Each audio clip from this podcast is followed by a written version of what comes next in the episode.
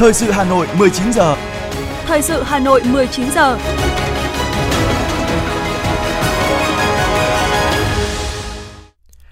Võ Nam Khánh Hà kính chào và cảm ơn quý vị thính giả đang nghe chương trình thời sự của Đài Phát thanh và Truyền hình Hà Nội. Chương trình tối nay, thứ sáu ngày mùng 3 tháng 3 năm 2023 sẽ chuyển tới quý vị một số nội dung chính sau đây. Cần nhất quán, kiên trì, kiên định mục tiêu giữ vững ổn định kinh tế vĩ mô, kiểm soát lạm phát, thúc đẩy tăng trưởng, bảo đảm các cân đối lớn của nền kinh tế, nhấn mạnh của Thủ tướng Phạm Minh Chính tại phiên họp chính phủ thường kỳ tháng 2. Hà Nội ra quân tổng kiểm tra xử lý vi phạm về trật tự an toàn giao thông đô thị. Phát động 100 ngày thi đua cao điểm, Hội Phụ nữ thành phố nỗ lực thi đua làm nhiều việc tốt, học tập và làm theo tư tưởng, đạo đức, phong cách Hồ Chí Minh, sôi nổi các hoạt động chào mừng Ngày Quốc tế Phụ nữ mùng 8 tháng 3. Hội nghị tuyển sinh 2023 nghiêm túc đánh giá toàn bộ công tác tuyển sinh. Trong phần tin thế giới có những tin chính như sau. Ngoại trưởng Nga Mỹ gặp nhau lần đầu tiên kể từ khi xảy ra cuộc chiến ở Ukraine. Hàn Quốc, Mỹ thông báo kế hoạch tập trận thường niên quy mô lớn. Sau đây là nội dung chi tiết. Sáng nay, chủ trì và phát biểu kết luận tại phiên họp chính phủ thường kỳ tháng 2, Thủ tướng Phạm Minh Chính yêu cầu cần nhất quán, kiên trì, kiên định mục tiêu giữ vững ổn định kinh tế vĩ mô, kiểm soát lạm phát, thúc đẩy tăng trưởng, bảo đảm các cân đối lớn của nền kinh tế, giao nhiệm vụ cụ thể cho từng bộ, từng ngành để tháo gỡ khó khăn, thúc đẩy sản xuất, kinh doanh. Thủ tướng Chính phủ Phạm Minh Chính yêu cầu phát huy tinh thần trách nhiệm của người đứng đầu, người được giao nhiệm vụ. Thủ tướng chỉ rõ, kinh tế xã hội những tháng đầu năm tiếp tục phục hồi, đạt kết quả khả quan nhưng ổn định kinh tế vĩ mô chưa thực sự chắc chắn. Sức ép lạm phát còn cao, tăng trưởng tín dụng thấp hơn so với cùng kỳ, rủi ro nợ xấu gia tăng. Phân tích làm rõ thêm một số nguyên nhân của những tồn tại, hạn chế. Thủ tướng Phạm Minh Chính yêu cầu các bộ trưởng, trưởng ngành, chủ tịch Ủy ban nhân dân các tỉnh thành phố tăng cường kỷ luật, kỷ cương hành chính, phân công, phân cấp rõ ràng, đi đôi với phân bổ nguồn lực phù hợp, nâng cao năng lực thực thi và tăng cường kiểm tra, giám sát, đôn đốc, chủ động giải quyết các khó khăn của người dân, doanh nghiệp, các vướng mắc về pháp lý, tinh thần là đã nói là phải làm, đã cam kết là phải thực hiện, đã làm, đã thực hiện là phải có kết quả cụ thể chủ động, kịp thời ứng phó, xử lý hiệu quả những vấn đề phát sinh, những vấn đề mới. Giao nhiệm vụ cụ thể cho từng bộ, từng ngành, Thủ tướng yêu cầu Ngân hàng Nhà nước thực hiện chính sách tiền tệ chắc chắn, chủ động, linh hoạt, hiệu quả, nghiên cứu tổ chức thực hiện để giảm mặt bằng lãi suất, tăng khả năng tiếp cận vốn, tăng trưởng tín dụng hướng vào các động lực tăng trưởng. Bộ Xây dựng chủ trì hoàn thiện nghị quyết của chính phủ về tháo gỡ khó khăn cho thị trường bất động sản theo tinh thần tất cả các chủ thể đều phải có trách nhiệm, không ai đổ lỗi cho ai, không một mình ai làm được, điều hành không tạo sự thay đổi đột ngột, giật cục, thúc đẩy chương trình 1 triệu căn hộ nhà ở công nhân, nhà ở xã hội. Bộ Giáo dục và Đào tạo triển khai tốt công tác chuẩn bị kỹ cho kỳ thi tốt nghiệp trung học phổ thông và tuyển sinh đại học, cao đẳng năm 2023, nhanh chóng hoàn thiện chỉ thị của Thủ tướng Chính phủ về tự chủ đại học. Thủ tướng yêu cầu Ủy ban nhân dân các tỉnh thành phố chỉ đạo thực hiện quyết liệt hiệu quả, đồng bộ các nhiệm vụ trên tất cả các lĩnh vực, đặc biệt là chăm lo đời sống nhân dân, xóa đói giảm nghèo, các chương trình mục tiêu quốc gia góp phần giải quyết tình trạng thiếu thuốc, trang bị thiết trang thiết bị y tế. Thủ tướng lưu ý các địa phương tập trung thực hiện tốt 5 công tác quy hoạch, giải quyết khó khăn, vướng mắc để đẩy mạnh sản xuất kinh doanh, giải phóng mặt bằng cho các dự án lớn, triển khai các chương trình mục tiêu, xúc tiến đầu tư, thương mại, đa dạng hóa sản phẩm, thị trường, chuỗi cung ứng.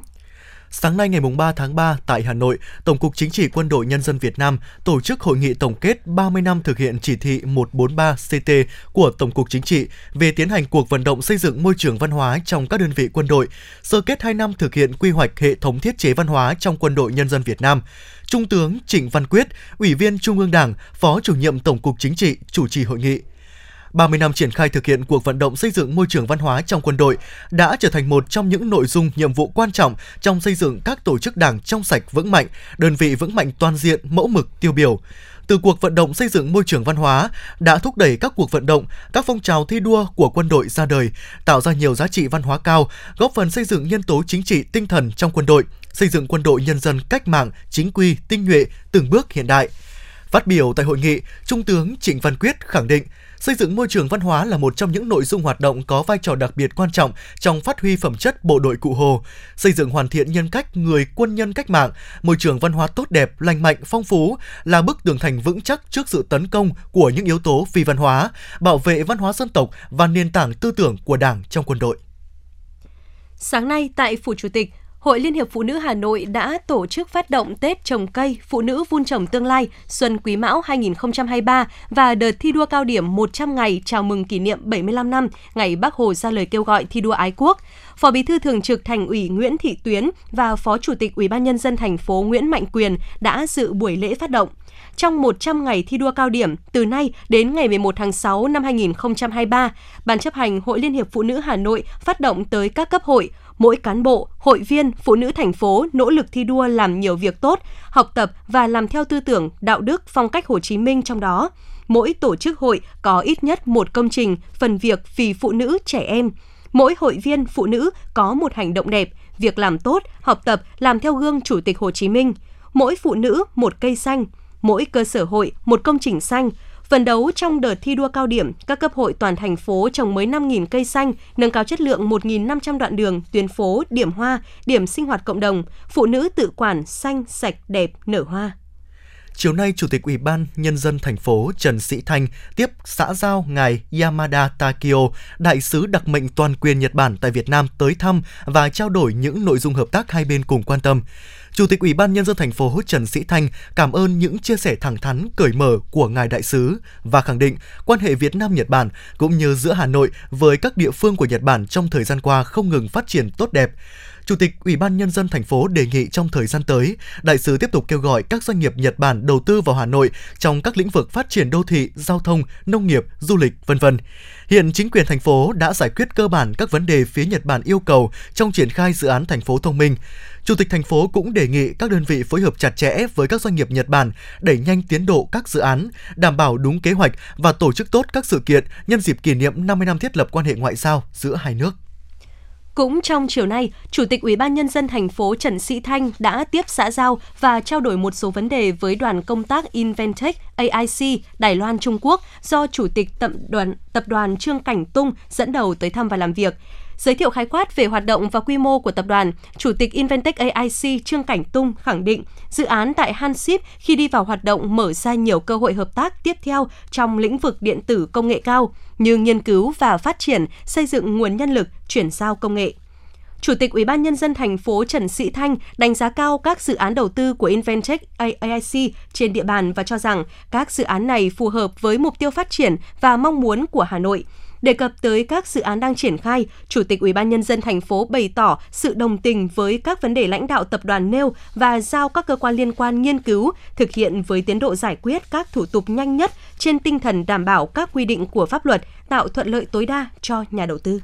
Sáng nay, Ủy viên Ban Thường vụ Thành ủy, Phó Chủ tịch Thường trực Ủy ban nhân dân thành phố Hà Nội Lê Hồng Sơn, trưởng ban chỉ đạo 197 thành phố, chủ trì hội nghị triển khai và gia quân tổng kiểm tra, xử lý, giải quyết vi phạm về trật tự an toàn giao thông, trật tự đô thị, trật tự công cộng trên địa bàn thành phố Hà Nội năm 2023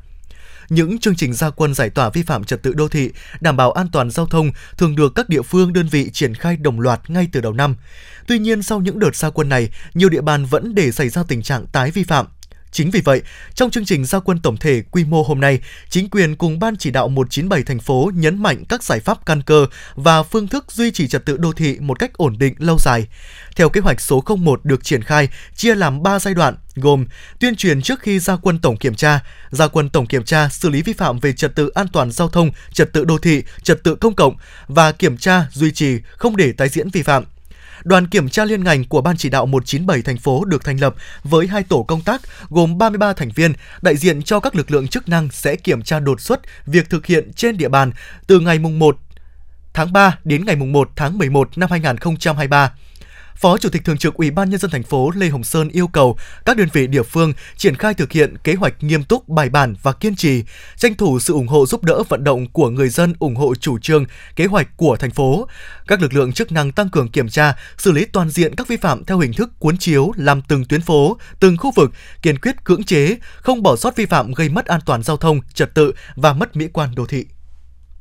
Sáng nay, Ban tổ chức Thành ủy Hà Nội tổ chức kỳ thi tuyển một số chức danh phó trưởng phòng trực thuộc bao gồm phó trưởng phòng tổ chức cán bộ và phó trưởng phòng ban, ngành, sở và đảng bộ trực thuộc. Có 7 thí sinh đã đăng ký và đủ điều kiện tham gia thi.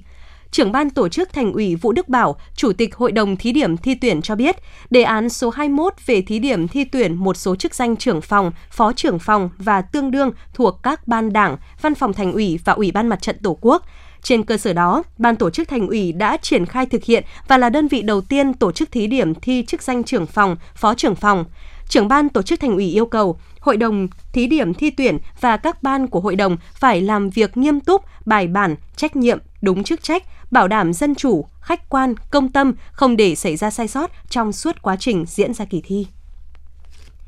Thưa quý vị và các bạn, sáng nay vào ngày 3 tháng 3 tại Hà Nội, Bộ Giáo dục và Đào tạo tổ chức Hội nghị tuyển sinh năm 2023, tổng kết công tác tuyển sinh trình độ đại học, cao đẳng ngành giáo dục mầm non năm 2022, triển khai nhiệm vụ năm 2023, đồng thời thảo luận một số nội dung cần thống nhất để triển khai công tác tuyển sinh trong năm nay. Ghi nhận của phóng viên Lê Duyên.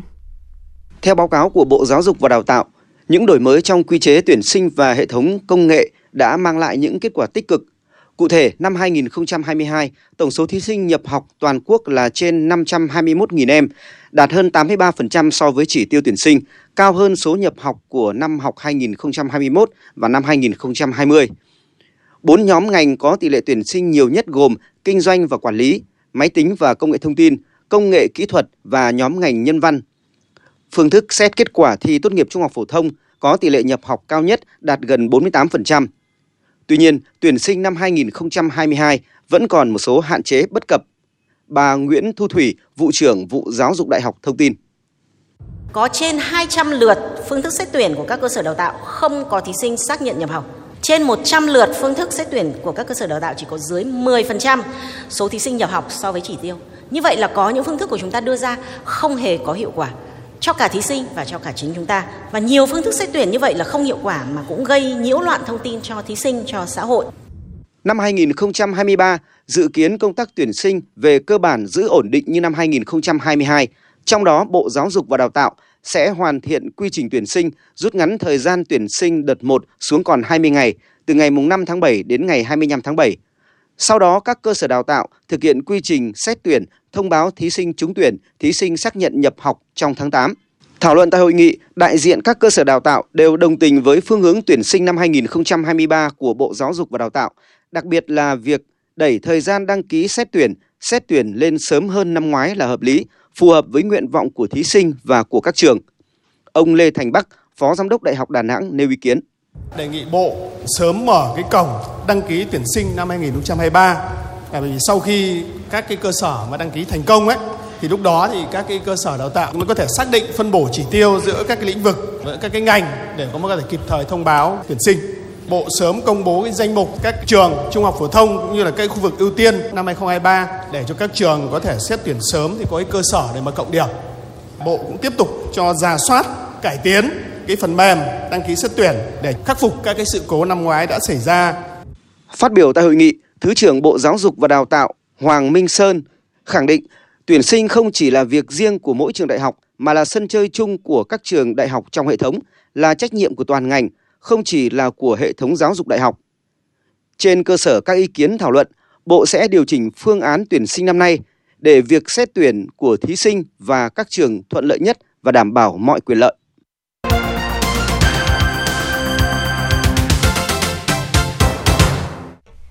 Chuyển sang các thông tin đáng chú ý khác, Cục Xúc tiến Thương mại Bộ Công Thương cho biết, trong năm 2023 sẽ hỗ trợ nâng cao năng lực của các doanh nghiệp nhỏ và vừa trên môi trường số. Xuất khẩu Việt Nam được kỳ vọng tăng trưởng 6% trong năm 2023, mở ra kỳ vọng kinh doanh mới cho doanh nghiệp. Tuy nhiên, trong bối cảnh toàn cầu có nhiều biến động, các doanh nghiệp xuất khẩu quy mô nhỏ và vừa đang đứng trước nhiều thách thức. Khi đó, các nền tảng số được kỳ vọng như một lợi thế cạnh tranh cho doanh nghiệp. Hai tháng đầu năm 2023, tổng kim ngạch xuất nhập khẩu hàng hóa đạt 96,06 tỷ đô la Mỹ, giảm 13,2% so với cùng kỳ năm trước, trong đó xuất khẩu giảm 10,4%. Theo các chuyên gia quốc tế, trong khi thị trường thương mại điện tử ở các nền kinh tế phát triển đang gặp nhiều khó khăn, thì các thị trường mới nổi đang tăng trưởng nhanh như Việt Nam lại không rơi vào hoàn cảnh như vậy. Việt Nam đang có nhiều chỉ dấu tích cực trong lĩnh vực thương mại điện tử. Năm ngoái, thị trường thương mại điện tử Việt Nam đạt 14 tỷ đô la Mỹ và có thể đạt tới 32 tỷ đô la Mỹ vào năm 2025. Báo cáo của Google cũng dự báo Việt Nam sẽ nằm trong top 3 quốc gia thu hút nhiều nhà đầu tư nhất trong lĩnh vực thương mại điện tử. Tại Việt Nam, thương mại điện tử đã vượt qua ngành bán lẻ truyền thống như siêu thị và cửa hàng tiện ích.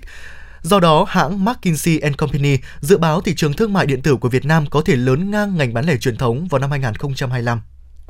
Sáng nay, Ủy ban Mặt trận Tổ quốc thành phố tiếp tục tổ chức hội nghị lấy ý kiến đóng góp của các chuyên gia, nhà khoa học và nhân dân vào dự thảo luật đất đai sửa đổi. Trình tự hòa giải tranh chấp đất đai thông qua tòa án, làm rõ hơn tiêu chí bồi thường tốt hơn nơi ở cũ là nội dung nhận được nhiều ý kiến đóng góp. Góp ý về nội dung giải thích từ ngữ, luật gia Lê Gia Ánh cho rằng ban soạn thảo cần ra soát, bổ sung làm rõ một số khái niệm thu hồi đất, trưng dụng đất, bồi thường, hỗ trợ tái định cư khi nhà nước thu hồi đất – Bên cạnh đó, nhiều ý kiến kiến nghị khoản 2 điều 89 dự thảo luật cần cụ thể hóa tiêu chí bồi thường để bảo đảm người có đất bị thu hồi có chỗ ở, bảo đảm thu nhập và điều kiện sống bằng hoặc tốt hơn nơi ở cũ. Đối với quy định thẩm quyền giải quyết tranh chấp đất đai được giao cho tòa án, trọng tài thương mại giải quyết, có ý kiến đề nghị điều 225 dự thảo luật phải quy định rõ thời hạn Ủy ban nhân dân các cấp cung cấp hồ sơ, tài liệu và phải có chế tài đối với việc chậm trễ hoặc không cung cấp thông tin mà không có lý do chính đáng của người có trách nhiệm, tránh việc cung cấp bị kéo dài, ảnh hưởng đến quyền lợi hợp pháp của đương sự, hạn chế tiêu cực trong việc thụ lý vụ án, tiếp thu đầy đủ các ý kiến đóng góp. Phó Chủ tịch Thường trực Mặt trận tổ, mặt trận thành phố Nguyễn Anh Tuấn cho biết sẽ tổng hợp chắt lọc những ý kiến trí tuệ, tâm huyết để báo cáo lên Ủy ban Trung ương Mặt trận Tổ quốc Việt Nam và các cơ quan soạn thảo. Thưa quý vị và các bạn, trong quá trình lấy ý kiến nhân dân về dự thảo luật đất đai sửa đổi, một trong những nội dung được đặc biệt quan tâm là những quy định mới giúp thúc đẩy quá trình tích tụ, tập trung đất nông nghiệp hướng tới nông nghiệp công nghệ cao, sản xuất quy mô lớn. Theo đó, dự thảo đã bổ sung quy định về các hình thức tập trung, tích tụ đất đai cho sản xuất nông nghiệp, cơ chế góp quyền sử dụng đất, điều chỉnh lại quyền sử dụng đất đối với các dự án tập trung đất nông nghiệp, chính sách khuyến khích tổ chức, hộ gia đình cá nhân thực hiện tập trung đất để sản xuất nông nghiệp. Dự thảo luật đất đai sửa đổi đã thể chế hóa được các quan điểm, mục tiêu, nhiệm vụ, giải pháp để tiếp tục hoàn thiện thể chế, chính sách đất đai theo tinh thần nghị quyết số 18 nhằm nâng cao hiệu lực hiệu quả quản lý và sử dụng đất. Đặc biệt, dự thảo đã có nhiều quy định mới có tính đột phá, có ý nghĩa thúc đẩy quá trình tích tụ, tập trung đất nông nghiệp hướng tới nông nghiệp công nghệ cao, sản xuất quy mô lớn và sẽ có tác động lớn đến cộng đồng doanh nghiệp đầu tư trong lĩnh vực nông nghiệp. Về hạn mức sử dụng đất nông nghiệp của hộ gia đình cá nhân, Điều 170 dự thảo luật đất đai quy định Hạn mức nhận chuyển quyền sử dụng đất nông nghiệp của hộ gia đình cá nhân không quá 15 lần hạn mức giao đất nông nghiệp của cá nhân đối với mỗi loại đất. Tại luật đất đai năm 2013, hạn mức nhận quyền chuyển sử dụng đất nông nghiệp của hộ gia đình cá nhân không quá 10 lần. Với quy định này, diện tích đất cây hàng năm của hộ gia đình cá nhân sử dụng tối đa lên tới 45 ha, diện tích đất trồng cây lâu năm vùng đồng bằng 150 ha, vùng trung du miền núi là 450 ha, diện tích đất rừng phòng hộ, rừng sản xuất là 450 ha. Ông Nguyễn Văn Trinh, Tổng giám đốc điều hành Kim Sơn Farm tại xã Cổ Loa, huyện Đông Anh, thành phố Hà Nội khẳng định, trong bối cảnh hiện nay, đất đai manh mún sẽ không tạo được vị thế cho người nông dân trong chuỗi giá trị ngành nông nghiệp. Ông Nguyễn Văn Trinh mong muốn luật đất đai sửa đổi sẽ gỡ được những rào cản chính sách trong quá trình tích tụ và tập trung đất nông nghiệp. Khi mà chúng tôi thành những nông dân lớn ấy, thì ngồi với doanh nghiệp thì chúng tôi có tiếng nói và có quyền đàm phán cũng như là có quyền đảm bảo quyền lợi của mình trong cái hợp đồng mà không cần đến sự can thiệp của chính quyền. Tuy nhiên thì những cái hộ nông dân như tôi, chúng tôi bây giờ xuất phát thứ nhất là từ những nông dân sản xuất giỏi này, những uh, thanh niên trẻ được đào tạo về kỹ thuật nông nghiệp cũng như là tham gia trong quá trình sản xuất. Nhưng chúng tôi còn rất nhiều khó khăn về cái cơ chế làm sao để tích tụ được cho những người nông dân như chúng tôi. Thế thì chúng tôi cũng gặp rất nhiều cái khó khăn. Với những quy định mới về quản lý sử dụng đất nông nghiệp, dự thảo luật đất đai sửa đổi sẽ góp phần điều chỉnh đất đai theo cơ chế thị trường định hướng xã hội chủ nghĩa, đáp ứng yêu cầu của các thành phần kinh tế, thúc đẩy tích tụ tập trung đất đai theo hướng sản xuất nông nghiệp hàng hóa quy mô lớn, tập trung hiệu quả. Theo luật sư Đặng Anh Đức, công ty luật trách nhiệm hữu hạn Đặng và Cộng sự tăng thêm hạn mức sử dụng đất nông nghiệp trong dự thảo là rất tốt, nhưng sẽ tốt hơn nếu không giới hạn. Tôi cho rằng cần phải tăng cái hạn mức sử dụng đất nông nghiệp theo cái hướng không giới hạn ít ra cũng cần tăng lên ít nhất 100 lần hiện nay để tạo điều kiện cho việc tích tụ đất đai, khuyến khích đầu tư sản xuất kinh doanh với quy mô lớn, tạo điều kiện để áp dụng phương tiện công cụ khoa học kỹ thuật hiện đại tạo ra quy mô sản phẩm tốt cho xã hội, cạnh tranh được với thế giới. Ừ. Chúng ta phải tính đến rằng chủ đất bây giờ phải đi máy bay để phun thuốc trừ sâu chứ không phải là làm cái cách như bây giờ nữa. À, như thế thì mới công nghiệp nghiệp hóa sản xuất nông nghiệp được mới tăng được giá trị hiệu quả sử dụng đất. Hiện trạng sử dụng đất nông nghiệp hiện nay, 90% đất sản xuất nông nghiệp do hộ gia đình cá nhân quản lý sử dụng với phương thức sản xuất phân tán quy mô nhỏ, hiệu quả thấp còn phổ biến. Các tổ chức kinh tế chỉ quản lý sử dụng 10% đất sản xuất nông nghiệp, quy mô sản xuất còn nhỏ. Quá trình chuyển dịch cơ cấu lao động trong khu vực nông thôn chưa đồng bộ với chuyển dịch cơ cấu kinh tế theo hướng công nghiệp dịch vụ, lao động nông nghiệp vẫn chiếm tỷ lệ cao. Chuyển dịch lao động nông thôn sang lĩnh vực công nghiệp dịch vụ chưa bền vững, hộ nông dân vẫn có tâm lý phòng xa, những lúc khó khăn phải quay về quê hương, lấy sản xuất nông nghiệp làm chỗ dựa, nên vẫn giữ ruộng dù có để ruộng hoang. Những hạn chế trên là rào cản đối với sản xuất nông nghiệp hàng hóa tập trung quy mô lớn, hiệu quả trong giai đoạn hiện nay. Đối với những quy định mới về quản lý sử dụng đất nông nghiệp, dự thảo luật đất đai sửa đổi sẽ góp phần điều chỉnh đất đai theo cơ chế thị trường, định hướng xã hội chủ nghĩa, đáp ứng yêu cầu của các thành phần kinh tế, thúc đẩy tích tụ tập trung đất đai theo hướng sản xuất nông nghiệp hàng hóa quy mô lớn, tập trung, hiệu quả. Ngoài ra sẽ tạo cơ hội cho các hộ gia đình sản xuất nông nghiệp và các nhà đầu tư trong nước, nước ngoài tiếp cận đất đai thuận lợi, khuyến khích thu hút đầu tư trong nước, nước ngoài vào các lĩnh vực sản xuất nông nghiệp hàng hóa mà nước ta có lợi thế cạnh tranh, thúc đẩy tập trung tích tụ đất đai theo hướng sản xuất nông nghiệp hàng hóa quy mô lớn, tập trung hiệu quả.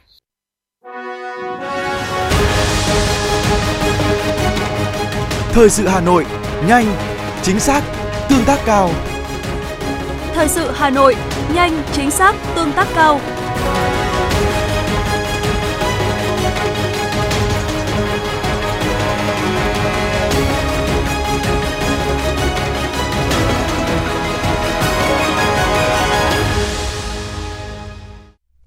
Chương trình thời sự xin được tiếp tục với những thông tin đáng chú ý.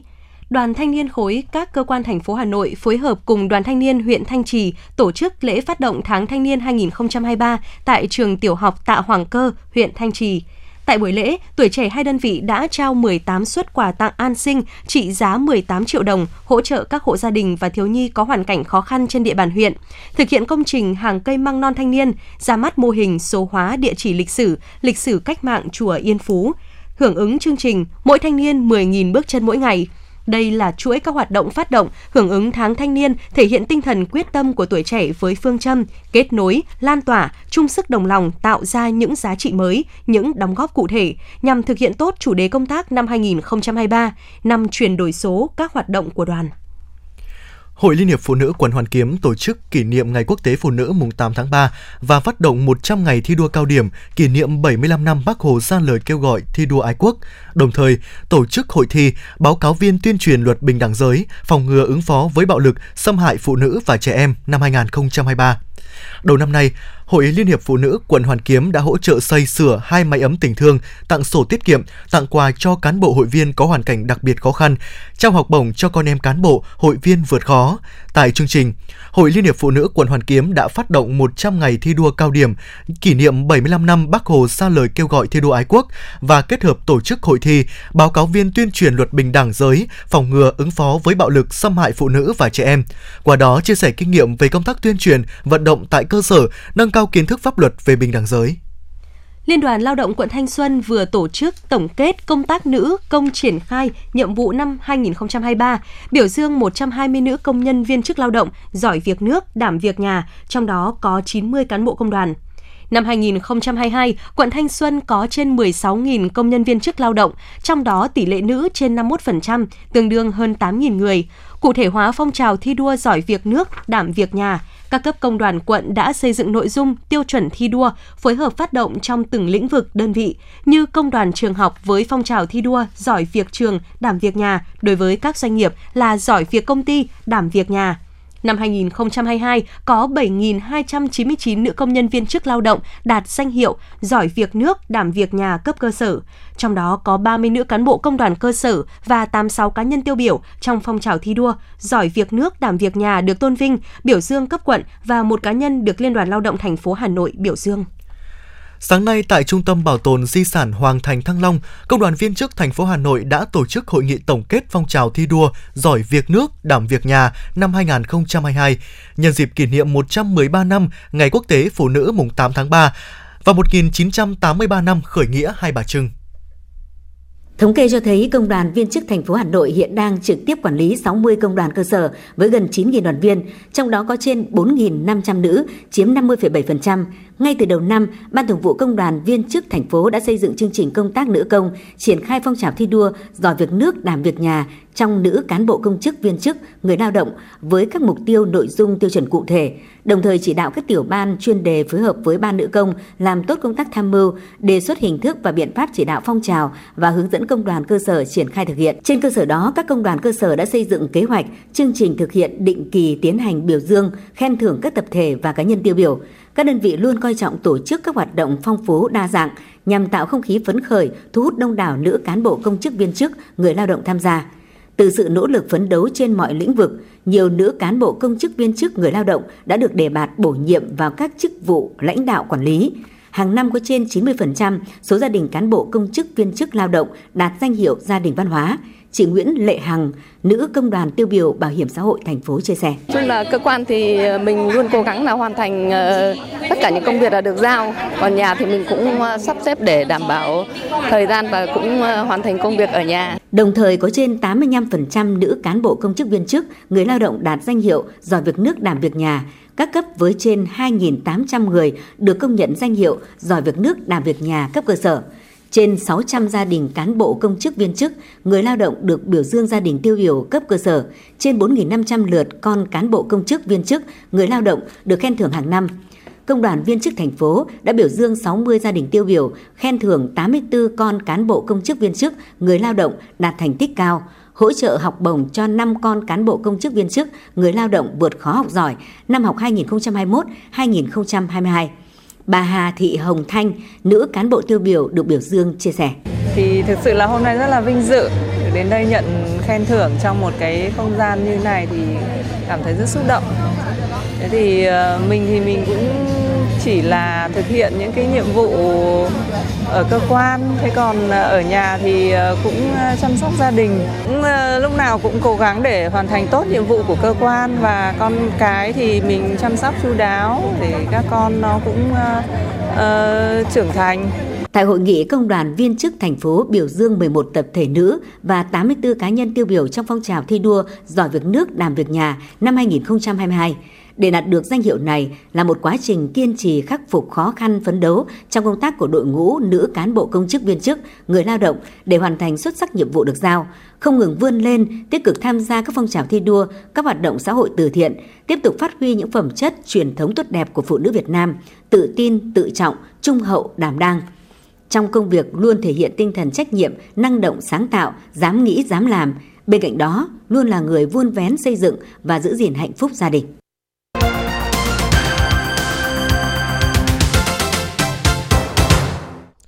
Tiếp theo chương trình là cụm tin vắn. Thưa quý vị, sát ngày 8 tháng 3, thị trường hoa tươi tại các thành phố lớn sôi động với nhiều sản phẩm hoa bó. Trên một số tuyến phố chuyên kinh doanh tại Hà Nội, thị trường hoa tươi mùng 8 tháng 3 năm nay phong phú với đủ loại hoa trong nước và nhập khẩu. Tuy nhiên, mức giá hoa tươi những ngày này tăng mạnh. Hoa hồng có nguồn gốc xuất xứ từ Trung Quốc ngày thường nhập vào có giá khoảng 300.000 đồng một bó. Thời điểm hiện tại đã tăng giá lên 600.000 đồng đến 900.000 đồng một bó. Hoa hồng Đà Lạt ngày thường giá khoảng 150.000 đồng một bó, hiện tăng lên 300.000 đồng đến 400.000 đồng một bó. Các quả khác cũng tăng từ 30 đến 200% so với ngày thường. Xu hướng giảm kéo dài từ trước Tết Nguyên đán cho tới nay và chưa có dấu hiệu phục hồi. Cụ thể, giá thịt lợn hơi hôm nay ngày 3 tháng 3 tại khu vực phía Bắc giao động trong khoảng 48.000 đến 49.000 đồng mỗi kg. Theo Cục Chăn nuôi, Bộ Nông nghiệp và Phát triển Nông thôn, giá thịt lợn giảm do nguồn cung tăng dồi dào. Ngoài ra, cũng theo các tiểu thương, sau Tết Nguyên đán, sức tiêu thụ của người tiêu dùng yếu hơn nên cũng khiến giá thịt lợn duy trì giảm. Trung tâm báo tin động đất và cảnh báo sóng thần cho biết một trận động đất xảy ra lúc 8 giờ 9 phút 43 giây sáng nay, mùng 3 tháng 3 theo giờ Hà Nội, tại huyện Yên Lạc, Vĩnh Phúc, địa phương nằm giáp với Hà Nội. Trận động đất 3,2 độ Richter và ở độ sâu 16 km. Người dân sống trong khu vực có thể cảm nhận được rung chấn nhẹ từ trận động đất này. Khu vực xảy ra động đất nằm giáp với nhiều huyện ngoại thành của Hà Nội như Phúc Thọ, Đan Phượng, Ba Vì, Sơn Tây, Mê Linh. Cũng trong sáng nay, lúc 4 giờ 49 phút 54 giây, một trận động đất 4,4 độ Richter xảy ra tại huyện Mường Tè, Lai Châu. Người dân trong khu vực có thể cảm nhận rõ rung chấn từ trận động đất này.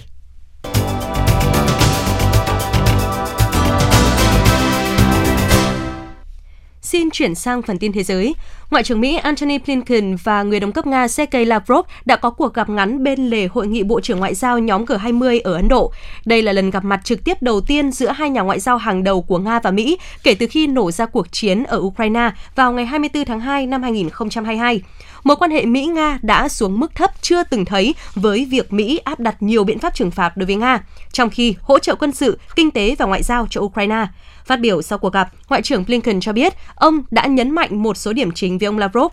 Một, quay trở lại hiệp ước New START. 2. Trả tự do cho Paul Whelan, cựu lính thủy đánh bộ Mỹ bị giam giữ ở Nga từ năm 2018. 3. Mỹ sẽ hỗ trợ Ukraine ngoại giao với Nga. Người phát ngôn Bộ Ngoại giao Nga Maria Zakharova cho biết cuộc họp do ông Blinken yêu cầu và được tổ chức khi đang di chuyển. Trong khi đó, Bộ Ngoại giao Mỹ, cuộc họp hội đoàn kéo dài trong chưa đầy 10 phút.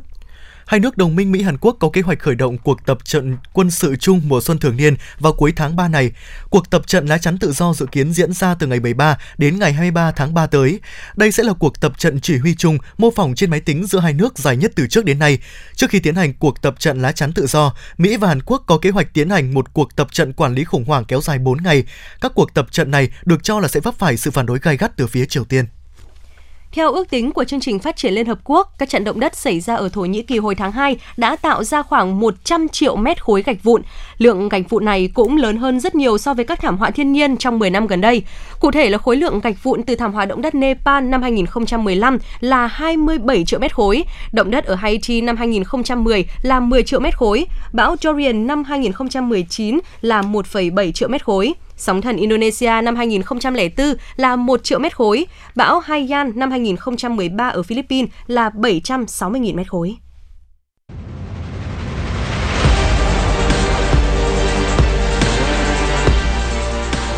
Bản tin thể thao. Bản tin thể thao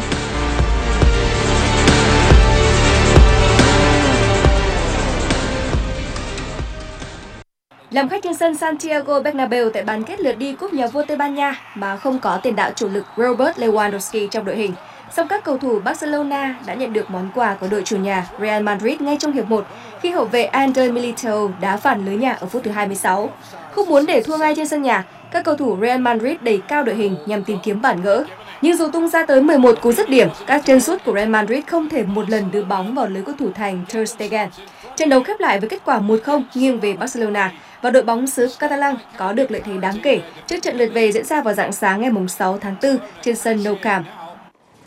Trong 4 lần đối đầu trước đây với tay vợt người Ba Lan Hubert Hurkacz, Novak Djokovic đều là người giành chiến thắng và không có gì khó hiểu khi hạt giống số 1 của giải tiếp tục là người chiếm ưu thế tại vòng tư kết giải quần vợt Dubai Championships. Trong suốt thời gian của trận đấu, Djokovic cho thấy sự vượt trội trong những pha sao bóng khi anh không phải đối mặt với bất kỳ breakpoint nào. Bên cạnh đó, tay vợt người Serbia còn cho thấy khả năng tận dụng cơ hội của mình với điểm break từ sớm để vươn lên giành chiến thắng 6-3 ở set đấu mở màn. Hurkacz cho thấy những nỗ lực đáng kể của mình ở set 2, nhưng ở thời điểm quan trọng, Djokovic mới là người thể hiện được bản lĩnh. Anh giành break ở game thứ 11 bản lề trước khi thẳng tiến tới thắng lợi chung cuộc 6-3, 7-5 sau 1 giờ 21 phút thi đấu. Dự báo thời tiết khu vực trung tâm thành phố Hà Nội nhiều mây đêm không mưa, sáng sớm có sương mù nhẹ rải rác, trưa chiều giảm mây trời nắng, nhiệt độ từ 19 đến 25 độ C. Quý vị và các bạn vừa nghe chương trình thời sự của Đài Phát thanh và Truyền hình Hà Nội, chỉ đạo nội dung Nguyễn Kim Khiêm, chỉ đạo sản xuất Nguyễn Tiến Dũng, tổ chức sản xuất Phương Chuyên, đạo diễn Hoa Mai, phát thanh viên Khánh Hà Võ Nam cùng kỹ thuật viên Kim Thoa thực hiện. Xin kính chào và hẹn gặp lại quý vị trong chương trình thời sự 6 giờ sáng mai.